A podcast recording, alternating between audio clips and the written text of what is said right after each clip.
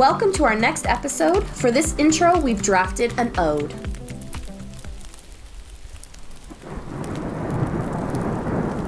Over winter break, the muse sang, to read more and write more, and to life this poem sprang. To celebrate the brilliant Carol Jago, who inspires. Her book recs and insights consistently alight our fire. 30 plus years as a teacher, literacy advocate, and potent preacher of poetry, close reading, and visual texts. She is also an editor, director, and past NCTE Pres. Her message to us all to grow readers, spread the word, to build empathy, our emotions stir. Provide graphic novels and visuals to captivate students thinking we shall activate.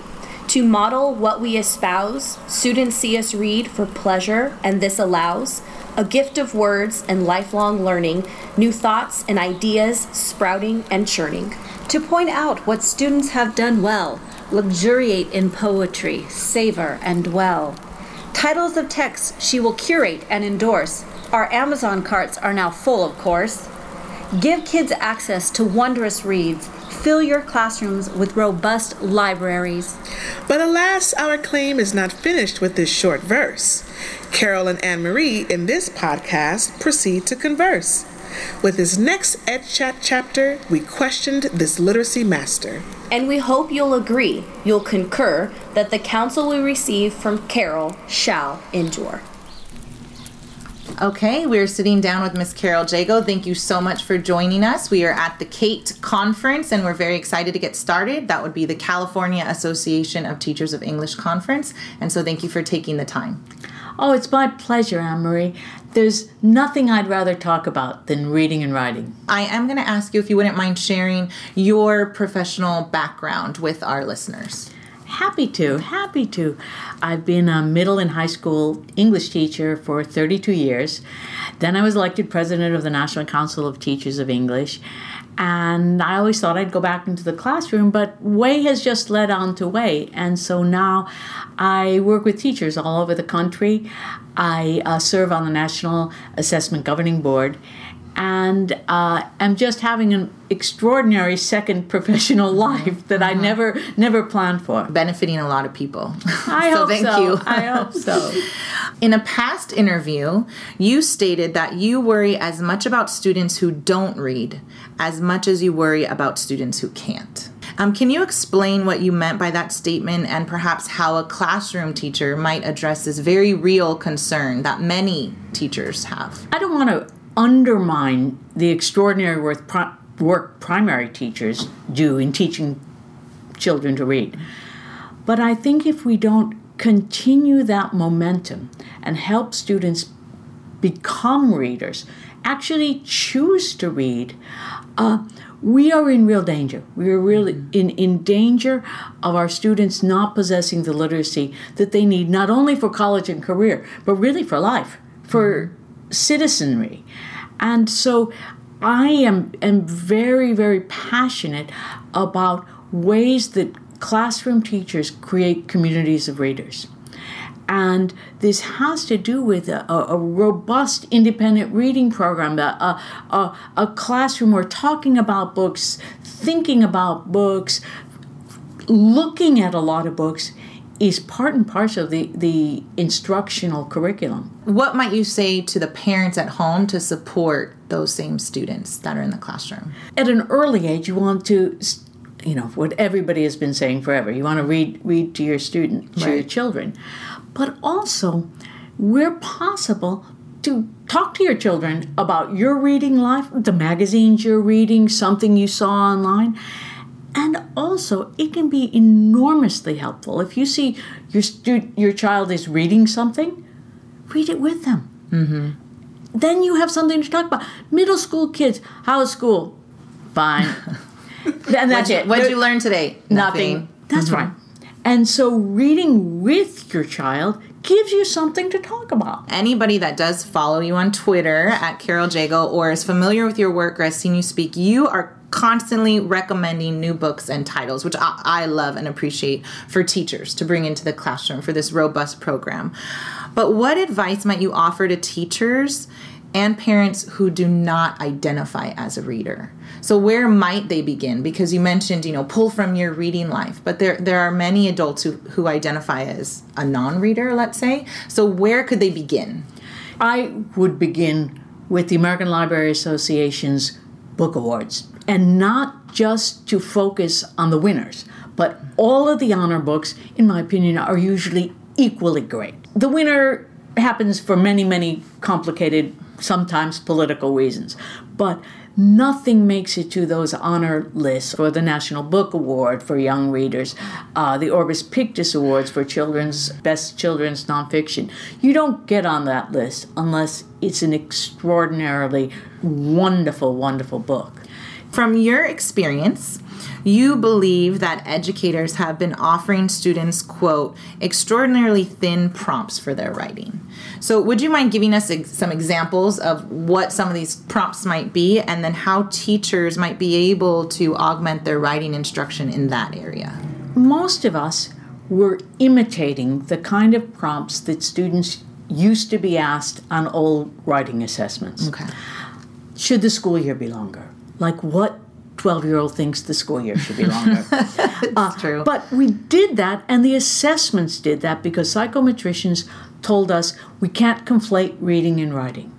Hmm. Fortunately, in the new world of assessment that we're looking at, people have persuaded the psychometricians to get over it. That, that what we need to, to do is integrate reading and writing.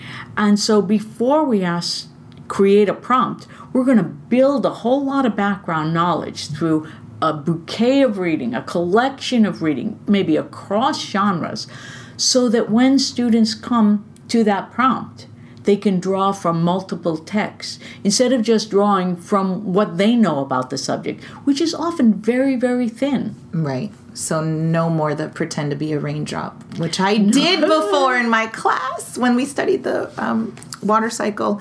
Okay. in the article you wrote that was titled "Writing is Taught, Not Caught," you contend that students have to frequently um, write and write across the curriculum.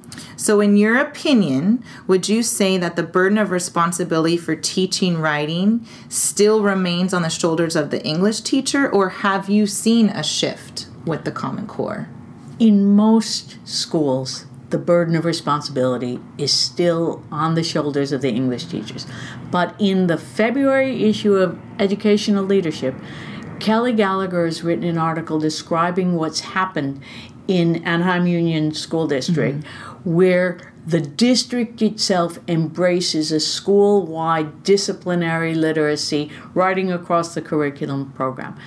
Without that kind of initiative, you'll get a lot of teachers across the discipline who'll nod their heads and say, Good idea, good idea. But ultimately, handling the paper load gets in the way. And I don't mm-hmm. blame them. Right. I, nobody likes to grade papers.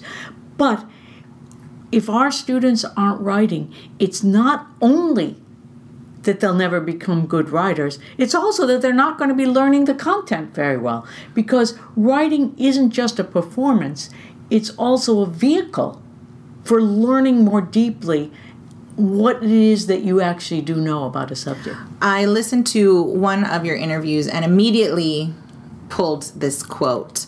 You stated that democracy demands a very high level of literacy. So, can you share what you meant by that statement? So much of what is going to be expected of our students in life to make decisions, make decisions about things that will affect the human race forever climate change, issues of, of immigration, mm-hmm. of borders, of what it means to be a nation, what it means to be a global citizen. These issues are not simple. They don't genetically modified seeds. Mm-hmm. There, there, there are no yes or no answers to what's best for the human race. And what we need to help our students be able to do is have the stamina to read complex scientific I- issues and to explore different points of view, to argue logically. Democracy demands argument. And what that kind of discourse, if you don't get a lot of practice of it in school, you're not going to be good at it for the rest of your life. So, at the end of each interview, we have a segment called Tomorrow, This Week, This Month. With so many changes occurring in 21st century education and learning, what advice can you give to teachers or families to try tomorrow, to try this week, and to try this month? I think tomorrow everybody can can think about talking with students about what it is you're reading and seeing. And this could be reading online, this could be any any aspect. It doesn't need to be talk to them about Macbeth. But Right. but just to to so that all students can begin to see that reading is what people do. In terms of this week, go on get a library card it, it, the, the the libraries uh, in, in in a library is that whole potential for anything you need. You know they're becoming library media centers it's internet as well the things you can borrow how you can interact with your library uh, online and off. Uh, it's an undervalued and underutilized uh, resource in, in in our communities. And then longer term, I think we we absolutely need to invest in classroom libraries because not everybody is going to get to that neighborhood library. And a lot of school libraries are losing their librarians. And I, I don't want that to happen. Mm-hmm. But but if if it can't happen at, in a major library, we've got to make sure that that it, it, it can happen inside our classrooms. And teachers can't always be pulling out of their pockets. So I mean, if I were in charge of the world, I'd give every teacher, English teacher in America, five thousand dollars every single year to keep that library robust and fresh and full of the books that students will grab off the shelves. And maybe they won't even return them, but that's not a bad thing. There could be a whole chain of readers in that family that that book is getting to. Thank you so much. I just got chills thinking about $5,000 a year to build my classroom library. It would be amazing. So, thank you so much. We really appreciate it. It's always enlightening, it is always inspirational, and really quite simple in terms of what we can do to really change and help our students. So, thank you very much. You're welcome. As promised, wise words from this sage. Every stakeholder we must engage. The occasion requires we do not hesitate. Tomorrow, this week, this month, we shall elevate.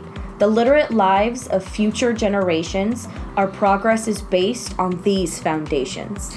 Our democracy demands high levels of literacy, of which preserving we press our listeners most ardently.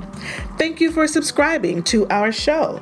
Each month we release a new episode. If this episode with Carol resonates, please share this podcast with all those who educate. That was fun, guys.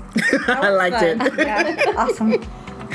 We are looking for kids to read our next kids outro for a future episode. So visit our Facebook page or www.cnusd.k12.ca.us slash edchat to learn more. And here's our first submission.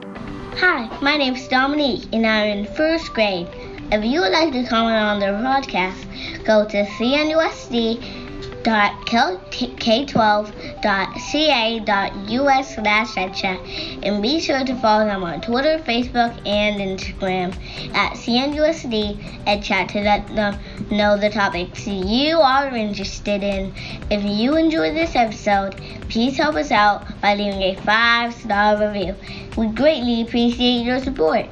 This episode was co produced by Kate Jackson, Anne Marie Cortez, Ivy Yule Eldridge, and me, Kim Kemmer, and was edited by Ken Pucci. And a special thanks to Kate for composing our poetry for this episode. Thank you. See you next time. See you next time. Take care.